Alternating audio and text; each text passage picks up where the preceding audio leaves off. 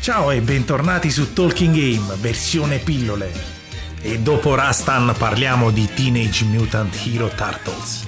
Videogioco arcade del 1989 e sviluppato da Konami. Basato sulle tartarughe ninja, i giocatori controllano le quattro tartarughe ninja e devono salvare April O'Neil, rapita guarda un po' dal malvagio Shredder.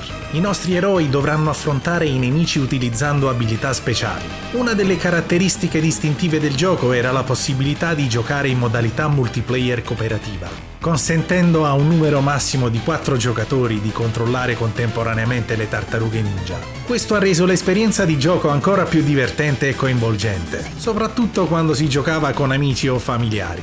Il videogioco presentava una varietà di livelli e scenari, inclusi le strade di New York City, le fogne e la base di Shredder, Ogni livello offriva sfide uniche, tra cui scontri con boss nemici iconici come Bebop, Rocksteady e Krang. Il gioco è noto per la sua grafica vivace e per il suo coinvolgente gameplay. È diventato un grande successo nelle sale giochi e ha dato inizio a una popolare serie di videogiochi basati sulle tartarughe ninja. A mio parere molto divertente e appassionante, soprattutto come dicevo prima se si gioca in quattro. E allora, cosa ci fate ancora lì?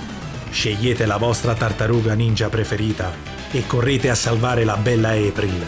Come al solito grazie per il tempo che mi avete dedicato. Se vi piacciono le mie review lasciate un like, iscrivetevi al canale e non perdetevi il prossimo appuntamento su Talking Game. Ciao, aiuto!